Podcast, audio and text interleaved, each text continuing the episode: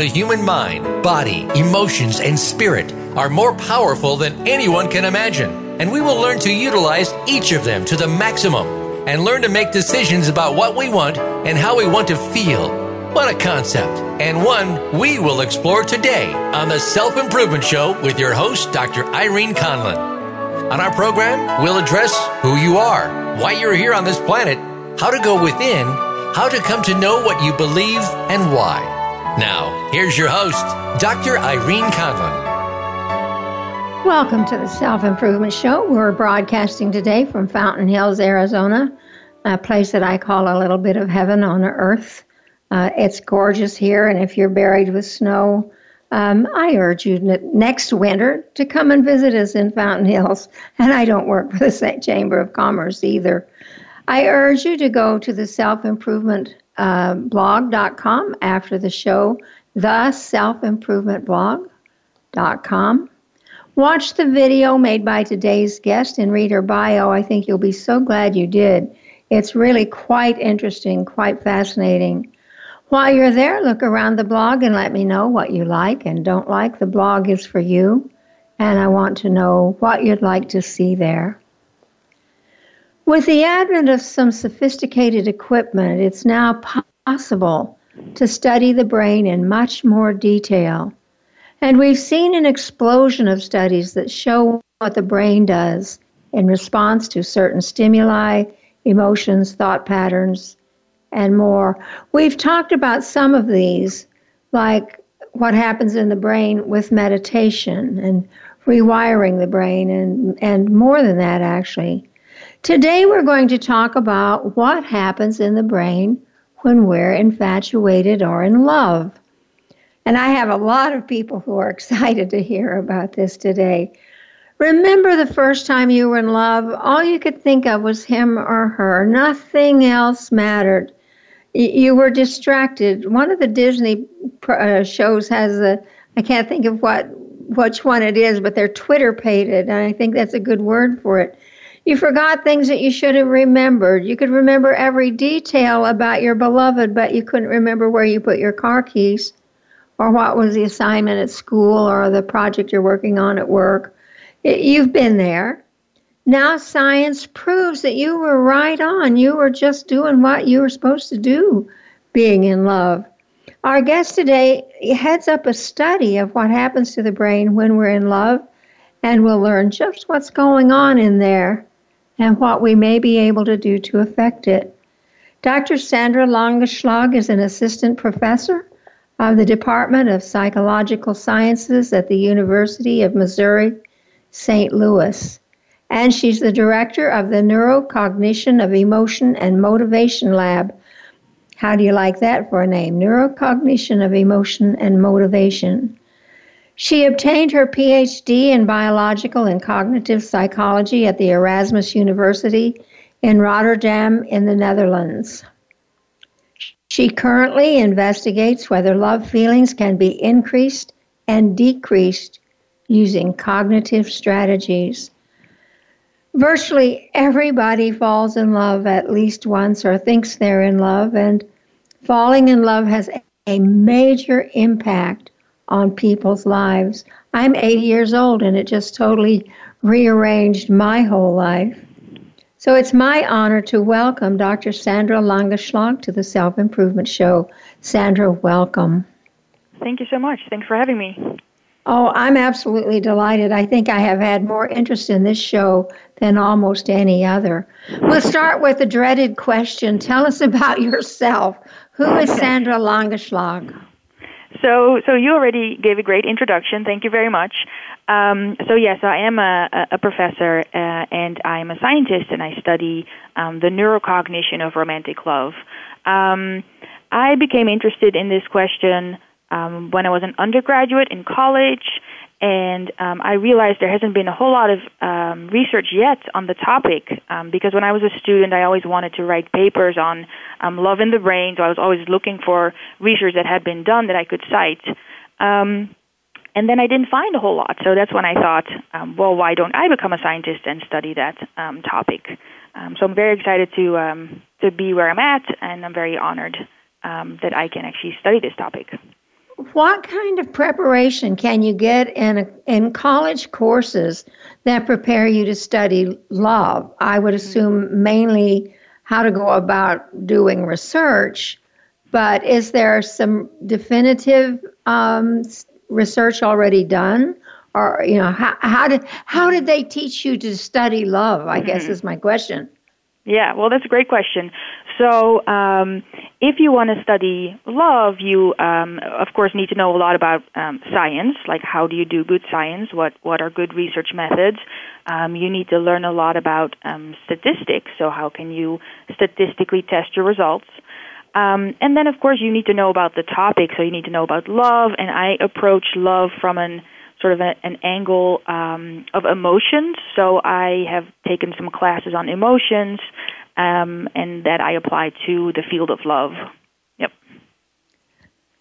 And I hear a little bit of accent. Are you from the Netherlands, or you know, how did how did you get to to the University of Missouri? Yeah, so I am trip? from the Netherlands. I got my PhD in Holland, and um, I moved to the United States about almost six years ago. Um, I became a postdoc, so that's a researcher at the University of Maryland first. I was there for about three years, and then about two and a half, three years ago, I moved to um, St. Louis to become a professor um, at this university. And that's really big. I mean, when, when you're in in universities, it's big to become an assistant professor. Professor, it's a huge right. honor. Uh, right. Tell us a little bit uh, about the lab is this a one of the kind thing? I don't think I've heard of a lab of this sort in other universities. Are you the only one, or are there more? So I'm definitely not the only one that is studying love. Um, there are a lot of social psychologists who study love and who study relationships. Um, and I know of a few other people that study um, love also in, like when looking at uh, like brain activation or what happens in the body. Um, so I'm definitely not the only one. I, I don't think there are a lot of people studying the neurocognition of love at this point. Yeah. You would think that with, with, as much as we see uh, in social media and in movies and music, that everybody would want to be studying love. But I guess we kind of take it for granted that we all know what it is. And yet, it may be one of the most difficult words to define that I've ever dealt with. Can can you let's let's define some terms? how do you how do you define love, and what kind of love do you study? Right.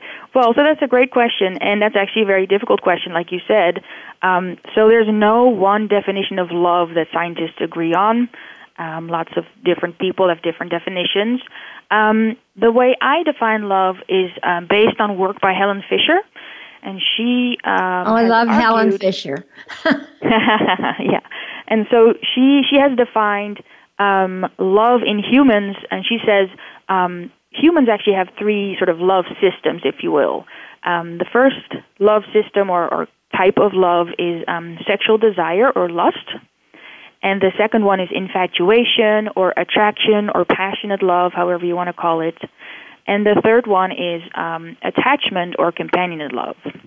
And so I use that framework in my work of these three types of love. Um, and and that, that makes it a little bit easier because, yes, like you said, love is a very broad term and, and hard to define. And you you've done several studies. Tell tell us a little bit about what you've done to date and then we're going to talk a little bit more about what you're doing now. Yep. So um, I, I, my studies sort of um, fall into three groups. Um, I have sort of three research lines.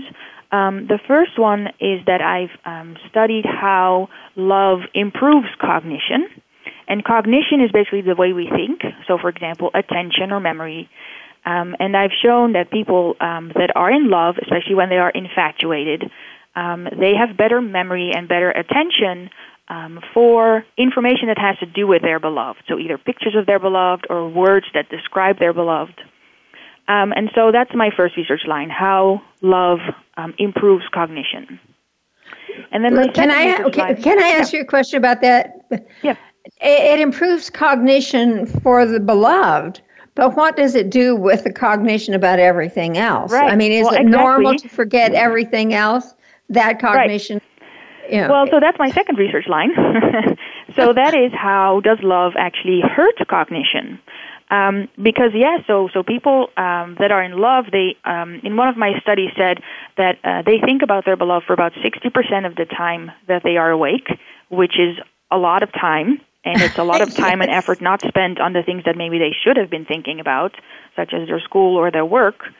Um, and so um, it seems like um, people who are in love are very distracted uh, because they think about their beloved all the time, and now they have trouble focusing on like the other things that they should be doing. So that's something I'm, I'm currently studying. So that's the second research line: how um, how love uh, hurts cognition. And then my third research line is how cognition affects love. So how does the way we think change how we feel? Um, that's also a recent research line.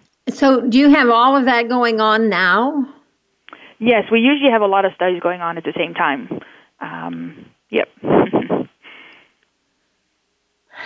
Interesting. Tell us the kind of, I guess, the tools you use in doing this. Uh, I have an idea you do um, MRIs. Uh, I don't know what else you would use to know what's going on in the brain. Tell us a little mm-hmm. bit about what you use. Yep. Your equip your equipment. Right. Um, so I have used fMRI in the past. Um, that's a very big scanner, and you put people in the scanner, and then you can see um, which brain reg- regions are active when you have them do certain tasks or look at certain pictures. Um, I'm currently, unfortunately, not doing that kind of work because the university that I'm at doesn't have a scanner. It's, it's uh. incredibly expensive. It costs millions of dollars to get a scanner. Um, so I'm currently actually trying to obtain money um, through grants so that I can um, buy scanner time at scanners at different universities in town. Um, so this research is very is very expensive, and so I need to um, obtain funding first before I can continue that um, that work. Um, I do in my lab have uh, what's called an EEG system, um, that is only about forty-five thousand dollars. only, but still very expensive. Um, and it looks like sort of a, a cap. So you put a cap on the participant's head, um, you put a little bit of gel in their hair, and then you can measure their brain waves. And so these brain waves don't really tell us what brain region is active, but they tell us very precisely when something is happening. So there's almost a millisecond precision you can tell that the brain is doing something at a certain millisecond. Um, and it also tells us um, what is going on. So there are different brain waves for different um, uh, cognitive operations. So there's different brain waves for attention or for memory. So we can also sort of tell what is going on. And, and on that we, note, it's, eh, I'm sorry, it's time no, for us ahead. to take a break. We're going to talk more about this when we come back. This is Irene Conlon with with my guest Sandra Langeslag, Dr. Sandra Langeslag, saying, "Stay tuned. We'll be back with more about love in the brain."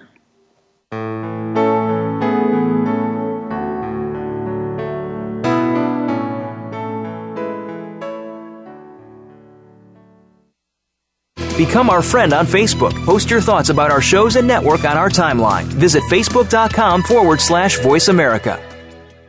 Are you looking for life's answers? How about the meaning of true self? Can you really be a better person overnight? Well, good luck with that. Now, if you want to know more about this insane world and life we lead, tune in to Dr. Gary Bell's Absurd Psychology. You'll learn about how the brain operates under different psychological conditions, some common sense. Heck, you might just actually learn something. Listen Fridays at 1 p.m. Pacific, 4 p.m. Eastern on Voice America Empowerment. Many people believe it's a man's place to stay strong no matter what. It's considered weak if you break.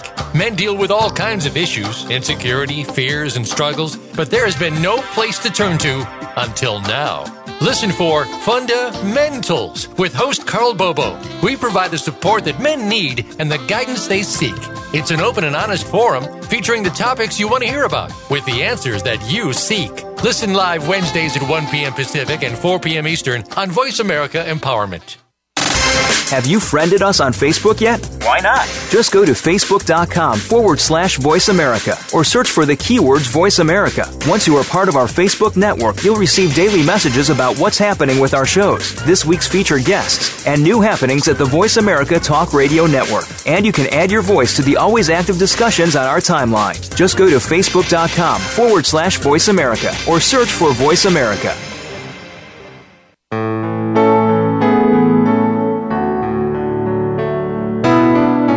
Tuned in to the Self Improvement Show with your host, Dr. Irene Conlon. Got a question for Irene or her guests?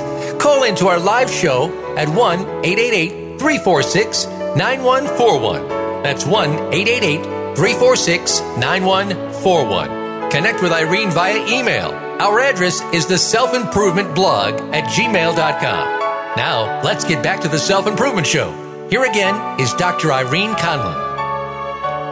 Welcome back to the Self Improvement Show. My guest today is Dr. Sandra Langenschlag, who is a researcher at the University of Missouri in St. Louis. She studies the effect of love on the brain. And before the break, we were talking about the equipment that she needs, uh, that she uses.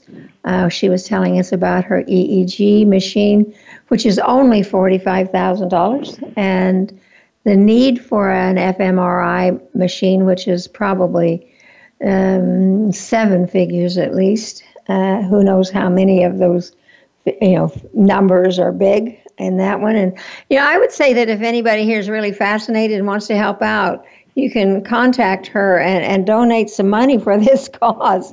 I wish I had some because it's it's really quite interesting. Uh, you were telling us about your EEG machine, and I interrupted you. Uh, continue with that thought, if you would, please, Sandra.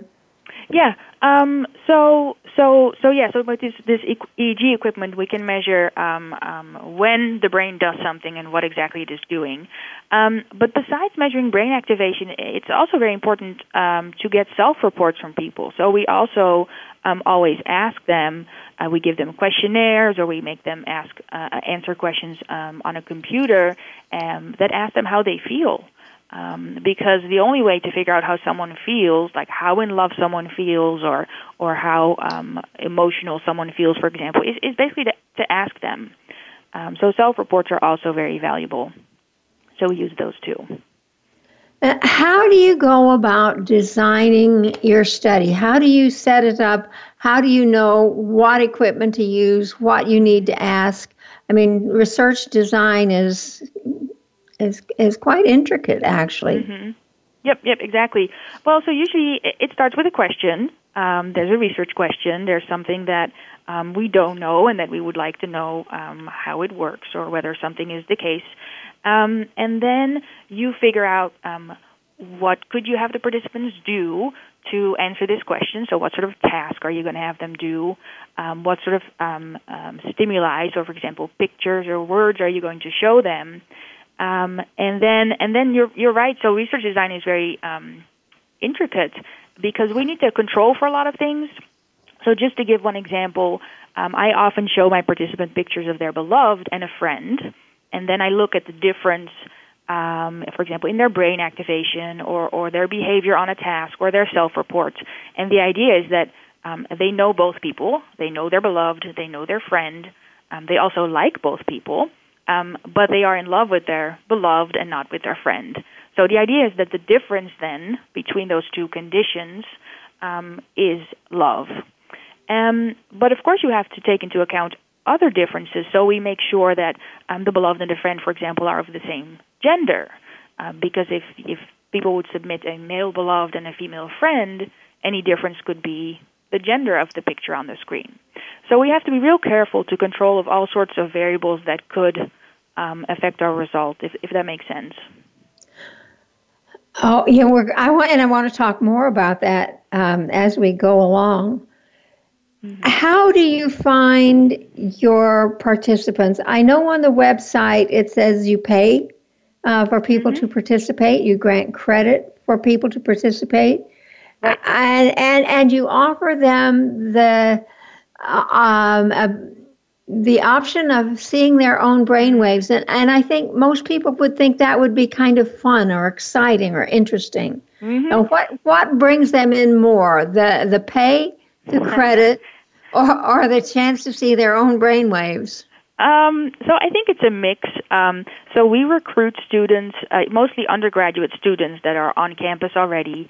Um, we recruit them to participate in our studies, and sometimes they can earn extra course credit by participating, um, um, or they can um, choose to earn money. Um, it's not a whole lot. Usually, it's like fifteen dollars, twenty, twenty-five dollars, um, something like that.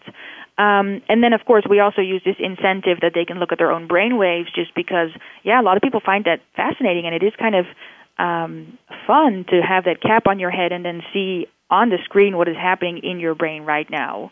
Um, oh, so yeah, they can observe what the printout yep. or the you know the readout of what's happening. Yep. Oh, that's... they can see. Yeah, they can see it happening on the screen in front of them. Yep. So you have all these people volunteer, but then you have to weed them out.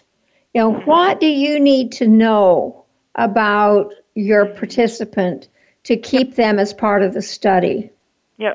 So so that varies between studies, um, but oftentimes we are looking for people that um, have recently fallen in love. Um, that is, if we want to study this infatuation or passionate love um, stage.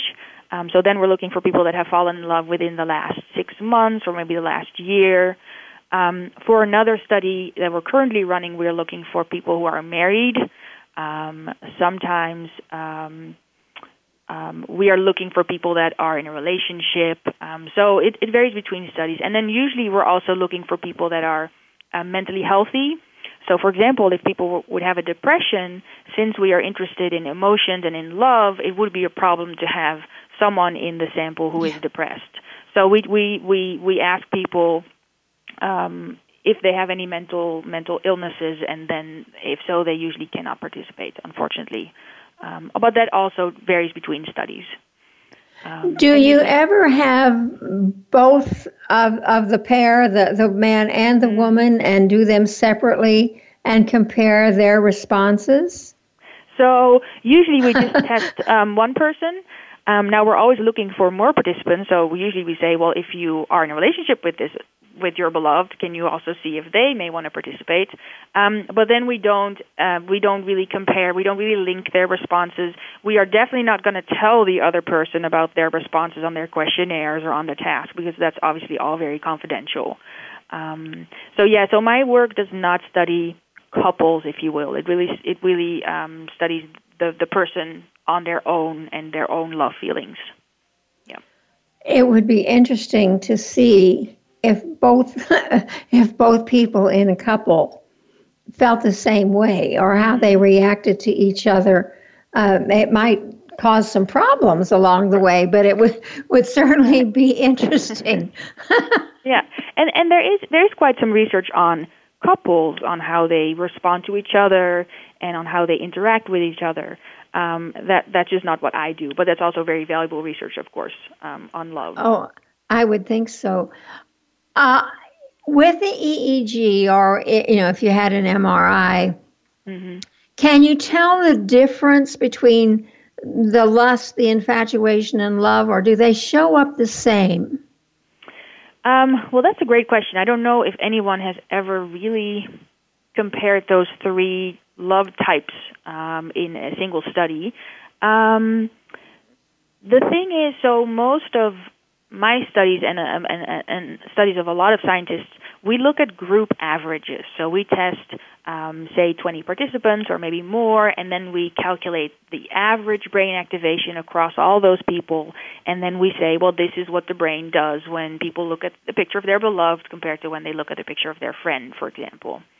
Um, and, and, and that is, is relatively easy to do. Um, now, what you're maybe asking is if you look at someone's brain activation, can you tell how in love they are? Or if they feel lust or infatuation or passionate love or attachment or companionate love? And, and that's a very different question because now you have the brain activation of one person and now you want to classify them as in not in love or in love and, and what type of love they are feeling. And so that's a very different question and a much harder question to answer. Oh yeah, um, and, and, you know I would think uh, there might be a continuum. You start may start out mm-hmm. with lust, move to infatuation, yep. and then it may really become more like love. Yep. I, you know, love is just uh, so hard to grab a hold of and, and say, yeah, this is a real love and, and this is not. Mm-hmm. This is infatuation. I don't know where you draw the line actually when you're doing right. a study. Yep. yeah, and, and you're right. These these three different types of love uh, they can occur independently. So you can feel sexual desire for someone without infatuation or attachment.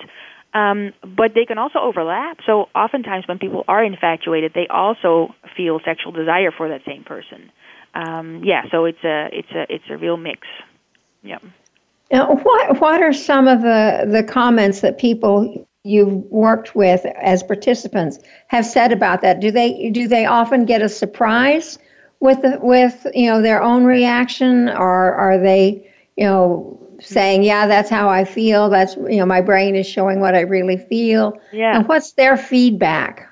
Well, so so um, several times participants have asked me at the end of the study, "And could you tell me how in love I uh, I am?"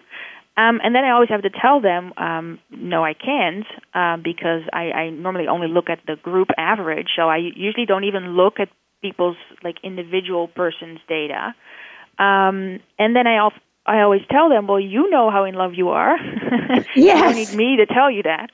Um, so, and that surprises people, I think. Yeah. How many people do you need to interview to uh, get the you know the the, the right n- uh, number of responses. I'm blocking out the word I want to use, but what's a good sample? Yep. So, so that again varies between studies. It varies on the method we're using and the question that we're asking. Um, for EEG studies, the minimum is, is about 20 people per group. Um, so if I am comparing people that are in relationship um, to people that are currently heartbroken, I would need 20 people in a relationship and 20 people that are heartbroken, um, at least. Um, 25 is better, uh, 30 would be great. Um, but if we do a questionnaire study that we've recently done, we're looking at hundreds of people, like 200 or 300. Um, so it varies between studies, and and usually more is better, but it's also more expensive. So we need to make a a balance between um, what is enough to, to do this research. Right. It's time for us to take another break. When we come back, I'd really like to take a look, um, just a brief look, at those who are heartbroken. It, it's something that I think we probably all experienced, and, and probably everybody listening to this show is thinking, oh, I'd like to know about the heartbreak and what it shows up, how it shows up on an EEG. So let's go to break, and when we come back, we're going to talk about what happens in the brain when you're heartbroken. Stay tuned. We'll be right back with more.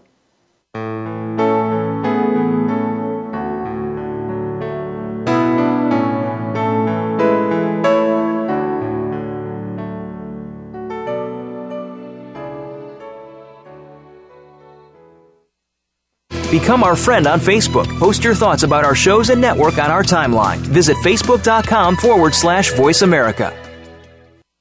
Do you or somebody you love have a struggle with abuse? You don't need to be a slave to your abuse anymore. Listen for Beyond Abuse, Beyond Therapy, Beyond Anything with Dr. Lisa Cooney. Dr. Lisa overcame struggles in her own life Two decades of sexual, emotional, and physical abuse nearly took their toll. In her 20s, she turned her life around and set upon a path to help others. She can help you find the key to take control of your life too. Listen every Tuesday at 10 a.m. Pacific Time, 1 p.m. Eastern Time on the Voice America Empowerment Channel. How do you define work? Is it that mundane Monday through Friday place that seems to be sucking a third of your life out of you? Or have you made it a place of personal fulfillment, achievement, and purpose? If you are looking to make your work life the latter, tune in to Working on Purpose with Elise Cortez. There are all kinds of inspiring work life stories told by people who have made work something to look forward to every day. Working on Purpose can be heard every Wednesday at 6 p.m. Eastern Time, 3 p.m. Pacific on Voice America Empowerment. Have you friended us on Facebook yet? Why not? Just go to facebook.com forward slash voice America or search for the keywords voice America. Once you are part of our Facebook network, you'll receive daily messages about what's happening with our shows, this week's featured guests, and new happenings at the Voice America Talk Radio Network. And you can add your voice to the always active discussions on our timeline. Just go to facebook.com forward slash voice America or search for Voice America.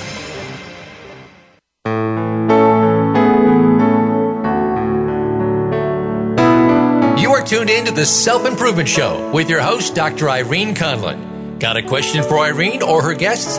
Call into our live show at 1 888 346 9141. That's 1 888 346 9141. Connect with Irene via email. Our address is the self improvement blog at gmail.com. Now, let's get back to the Self Improvement Show.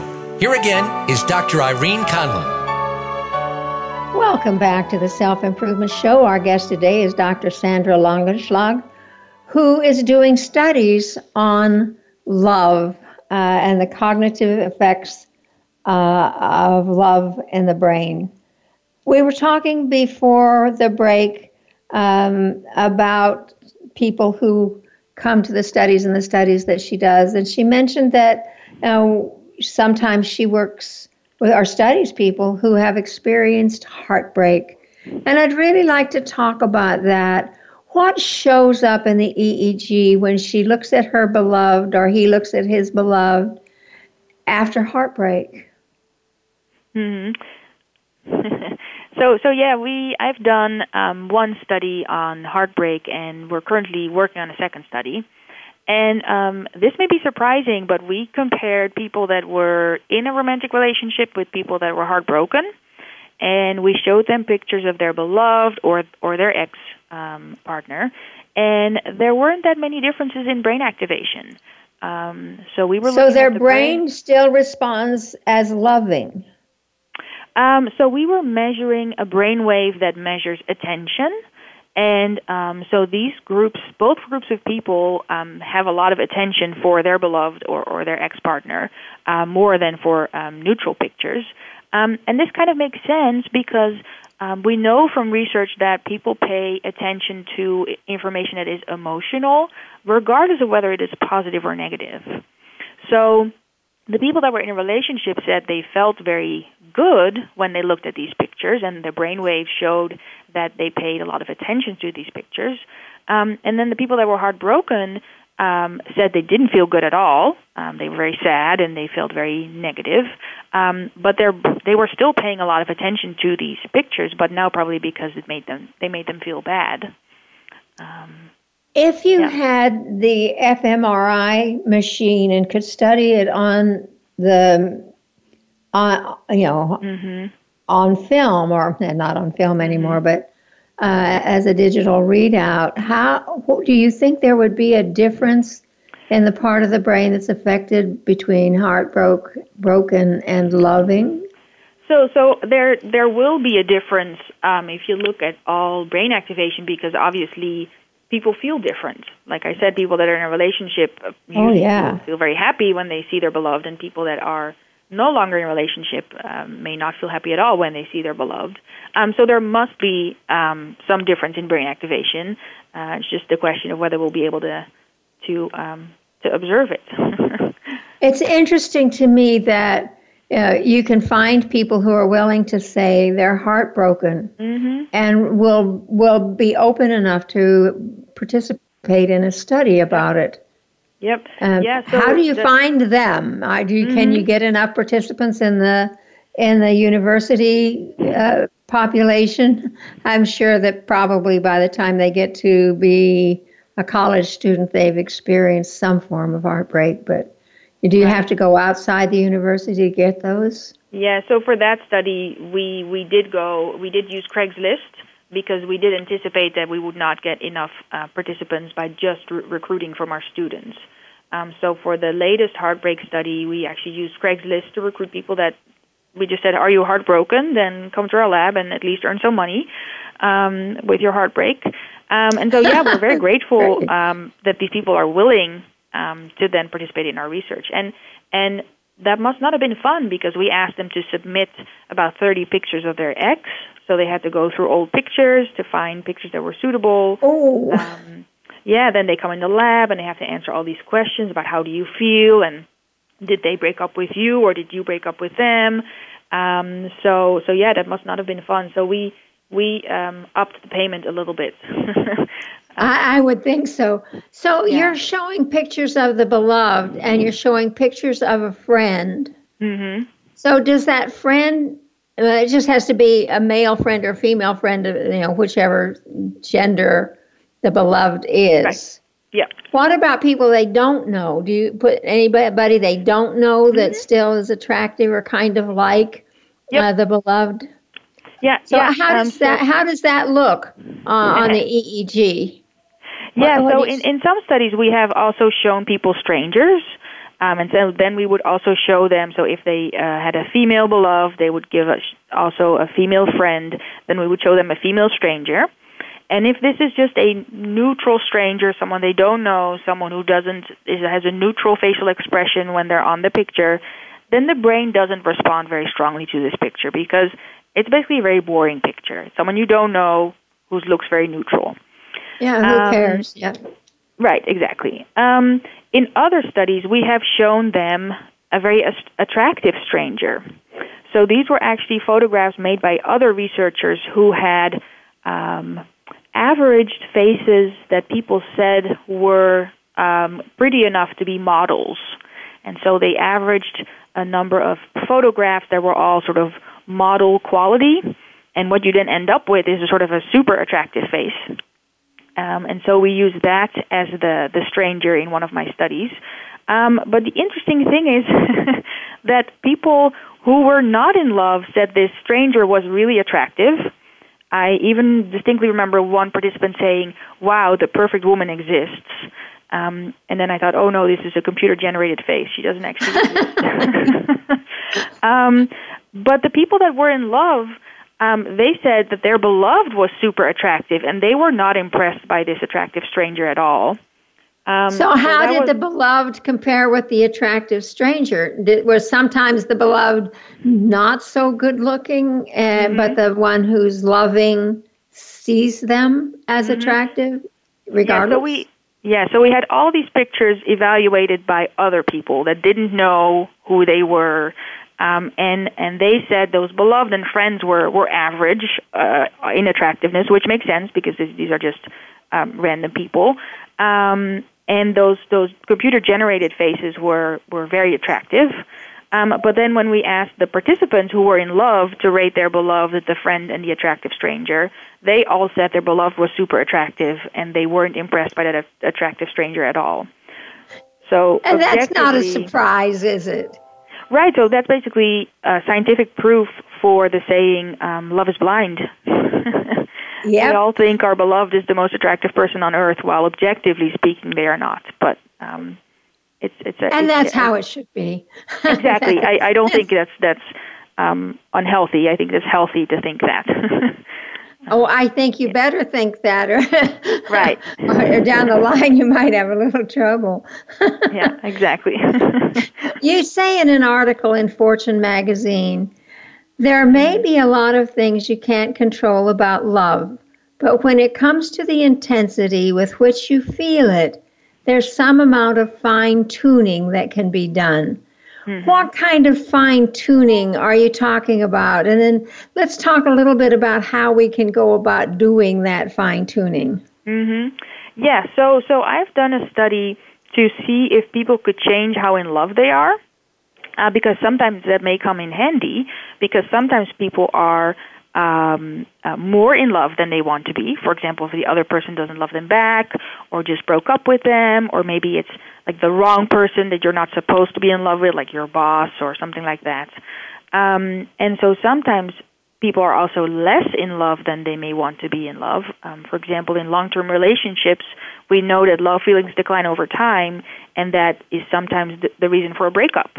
Um, so there are all these situations in which in which people may want to change how in love they are. They may want to become a little bit more in love or a little bit less in love, depending on the situation. Um, and so I wanted to study if people can do that. Um, but first, I studied whether people think they can change how in love they are. Um, because ah. oftentimes people think they, they can't. You know, you're either in love or you're not, and, and what do you do? Um, so I, I had some questionnaires, and it's, it showed that people um, indeed think that love regulation, or so changing how in love you are, is, is, is very difficult, if not impossible to do. Um, but then I actually, in the lab, gave them this task where they had to think about either positive aspects of their beloved. So, for example, my beloved is so funny, or um, he or she is so um, um, attractive, so beautiful, um, or positive aspects of the relationship, like we have so much fun together. Um, or positive future scenarios like we'll get married and we'll live happily ever after. Um, yeah. And and when people thought about these positive things, that did increase their love feelings a little bit. So even though they thought they couldn't control how in love they were, um, when I had them think these specific things, they they felt a little bit more in love. Um, and then I also had them do the opposite, where they thought about negative things about their beloved. So he uh, never puts his socks in the hamper, um, or negative things about the relationship, um, like we fight a lot, um, or negative future scenarios, like one day this person's going to cheat on me, for example. And that actually decreased how in love they were. Um, so I showed that there's, and, and these effects were not that big. Like it's not like an on or off switch. Um, but if you think these positive or negative things, you can slightly tune how in love you are. And my mind is boggled with wondering how on earth you measure that. Uh. so, so yeah, so we use self reports. So we just ask them. We have them um, First, we have them do a baseline task where they just look at the pictures, and then we ask them, well, how infatuated are you now? How attached are you now? And then we have them do these tasks, and then we ask them, well, and how do you feel right now? Um, but these, this love regulation, um, thinking these certain things, also changed how the brain responded to um, to those pictures of the beloved. So that was a more objective measure that this love regulation indeed um, has an effect. Interesting. Do you find that some participants who say they love a certain person don't really show that on the EEG? Do they? Do you have anybody who says they're in love that are kind of a flat line on the EEG? Mm. Yeah, so so it's it's hard to look at the data of an individual person because there's a lot of noise in the EEG. Um, if people blink their eyes, it distorts the signal. If they move, um, it distorts the signal. Even the, the lights in the room distort the signal a little bit. Um, so that's why we usually look at the group level, and then you, you average all that noise out, and then you are left with the, the real signal, if you will. Um, so if you just look at a single person's brain waves, it may look flat, but it, yeah, you don't really know what that means. Yeah, right. It's time for us to take another break. When we come back, we're going to talk more about the findings of the studies on what happens uh, in the brain when you're in love. We'll be right back with more with Dr. Sandra Langeslag, so stay tuned.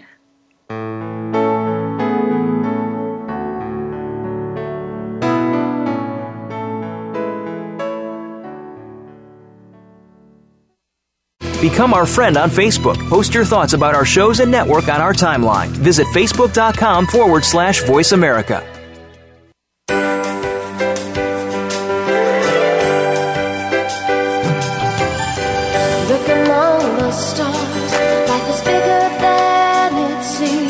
Inspired, encouraged, and connected on our lively award winning Healthy Living Power Hour, Star Style. Be the star you are, with host and empowerment architect Cynthia Brian. Live every Wednesday at 4 p.m. Pacific on the Voice America Empowerment Channel. Tune in to the Power Party for positive, uplifting, life changing talk radio. Visit starstyleradio.com.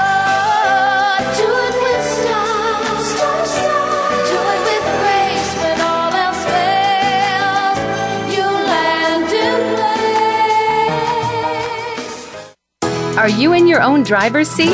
Tune in to a program that will get you there based on what others have managed to do through challenges in their lives and how they persevered. Tune in to The Real Deal with Danielle Delaney. On our show, we use real issues and experts to help you reclaim your life. Danielle and her guests are here to steer you in the right direction. Make sure that you are here every Tuesday at 2 p.m. Pacific Time, 5 p.m. Eastern Time on the Voice America Empowerment Channel. It's time to harness your power.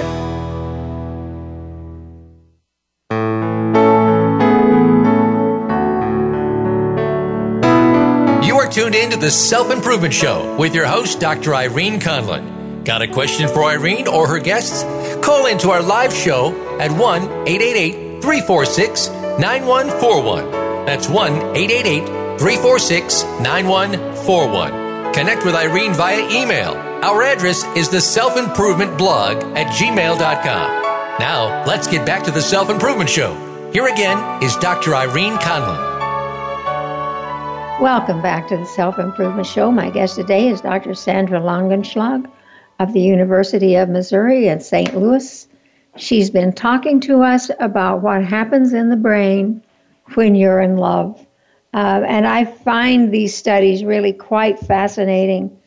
Uh, one of the questions that I have had over a period of time, actually, and now that you can study it, do you see significant differences in the brain waves of those who are newly in love as opposed to those who have been married for a number of years? I know you look at groups, and if you compared these groups, what would what would you see? Mm-hmm. Yeah, so that's a great question. So um, I have not directly compared the two, but uh, but I can tell you what I would expect. Um, so when people are newly in love, so when they are infatuated or um, they still feel passionate love, um, that is a very arousing state. And by arousing, I mean it's very activating. So people feel like they have a lot of energy. Um, they may have a reduced appetite. Um, they may have trouble sleeping just because they're so excited. Um, and so they're also often very nervous when they're around their beloved. Um, whereas people that have been together for a long time, and so that have more entered the attachment or the companion love uh, stage. Um, one important characteristic of that stage is that it's, it's actually very calming, so it's very low arousing. Um, so, so for example, if you've been together with your beloved for a long time, um, if something upsetting happens at work, you will actually go to your beloved and they will probably be able to calm you down. Whereas if it was a, a new beloved, you had recently fallen in love, you, you wouldn't go to them with something upsetting because being with them would would not calm you down at all. um, so so um, for example, people that are sort of newly in love pay a lot of attention to their beloved, but it has to do with the arousal because that information is so exciting. Um, and I expect people that have been together for a long time that they will also still pay attention to their spouse, their their long-term partner, um, but that will more be because of familiarity, because they're so familiar with this this person and they feel good when they're with them, but but not because of because the, the information is so exciting. Does that make sense? It makes perfect sense. Lyle Lovett has a song called "What Do You Do When It Stops Being New," mm-hmm. and I'm wondering if those couples who have grown complacent, you know, it's like, mm-hmm. you know, okay, so you're here, so what? Mm-hmm. Attitude, and I I've seen these. Um, well, how would that show up, or have you seen this uh, as as you studied married couples? Have you seen, you know, mm-hmm. less activity in the brain waves when it's like a ho hum relationship? Yeah. So um, um, so, so yes, you definitely would expect the brain to be less active um, in response to, for example, a picture of a spouse compared to a picture um, of someone that you like fell in love with, with like last month or so. Um, the the thing is, um, the, these declining love feelings over time. So most people have probably experienced that um, this infatuation or passionate love decreases over time, and and sometimes that's that's good because you wouldn't want those butterflies distracting no. you from your work for the rest of your life. Um, so so those definitely decline over time, and then um, it, attachment or companionate love usually typically grows over time. Um, but other research has shown that in very long-term relationships, so so very long marriages, also these feelings of attachment, unfortunately, also decline over time, uh, like over the course of decades. Um, so that's a little bit sad. Um, but I think it would be good if people realized that that is normal. Um, so that love feelings declining over time are common and doesn't necessarily mean um, you shouldn't be together. Um, and then there are things um, that people can do to actually sort of ignite the passion again, to maybe stop them from declining or make them decline less quickly, um, such as thinking about these positive things. Um, but also, for example, um, undertaking new activities together. So, going to new theater shows or visiting new cities or um, working out together or maybe bungee jumping together. Um, so if you if you do these new and exciting things together with your partner, that can sort of keep the li- the love um, alive. And you state, and I don't remember whether I found this in an article or whether I uh, got it off your website or where, but you state you can decide if and when you want to make your feelings of love more or less intense. Mm-hmm. So go on and take control of your love life. How do you go about teaching people to take control of their love life? And are counselors aware of these findings? Right. So, so I have done um, a, a, first study on this love regulation idea. So I've shown that people think it's not possible, but then if you ask them to do it, they can do it. Um, so we're going to have to do a lot more research to figure out um, how can people apply this in their daily life. Um, how long do these effects last? How how often do you have to think these things? Like, would you have to think it every five minutes, or is once a day enough, or or, or maybe once a week? Um, so there's still a lot of work to do before I can and before I can really uh, sort of put together like a training program, like this is how you go about it. Right. Um, you know, my thing, my thought was when you were saying that that maybe you have to think these thoughts and add some positive emotion to it if you're really trying to build up your feelings mm-hmm. or some negative emotion to it if you want to decrease the right. feelings because basically don't you need to have some emotion to make the thought more powerful mhm yeah, yeah that's true yep um, so yeah, so I have a lot more work to do, but in the meantime, people can definitely um, experiment with thinking these positive or negative things and see if it if it makes a difference for them and if it if it helps them. Um, and the, the advantage of this love regulation idea is that um, you don't need the other, the partner or your beloved to be on board. So this, especially if, if this person broke up with you, they may not even want to talk to you anymore. So, so this is something you can do regardless of whether the other person wants to help you um, increase or decrease your love feelings. Um, so I think that's an advantage um, to this love regulation idea.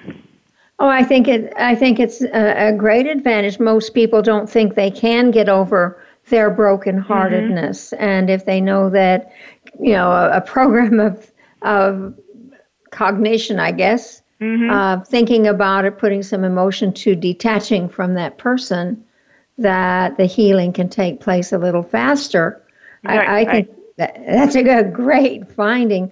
Are there other practical applications of your research findings? Um, so I think that's the main one. Um, I'm still working on this, on studying um, whether love distracts you from other tasks and how that is, uh, exactly works. So that's still a very new research line that I have to do a lot, lot more work of. But then ultimately, of course, we also want to see how can we help people not be so distracted because maybe you are very much infatuated with someone, but maybe it's finals week and you really need to study. Um, so, what could you do to to help you focus on your exams and not be distracted oh, I bet, I bet some college students would pay you big money to tell them how to do that. right? Wouldn't it yeah, be great if you could pause it for a week, do your thing, and then, um, yeah, hang out with your beloved again? Yeah, but but you know, the absence that makes the heart grow fonder during final right. times can mm-hmm. can be a big roadblock. We're right up to the end of the show, uh, Sandra. What's the thought you'd like to leave with our listeners today? Mm-hmm. So, so I guess if you would summarize my research, it would be that um, love changes the way you think. So love changes cognition, and it can, and it can be positive. It can improve your cognition, but it can also um, hurt your cognition but also the way we think can change how in love we are. So cognition can also infect, affect love. Um, so I think if, if people uh, would remember that, I think they understood the, this whole conversation. It's a fascinating study. Thank you so much for being with us today. I um, encourage people to go look at your uh, bio and contact you. Your email, no, your email address is not there, but they can find you, you know, if they have questions. I Yes, want to thank our engineer Aaron today for keeping us going and uh, invite the listeners to come back again next week. Sandra, thank you so much. you for having me. Thank you to the listeners and come back again next week for more of the Self Improvement Show.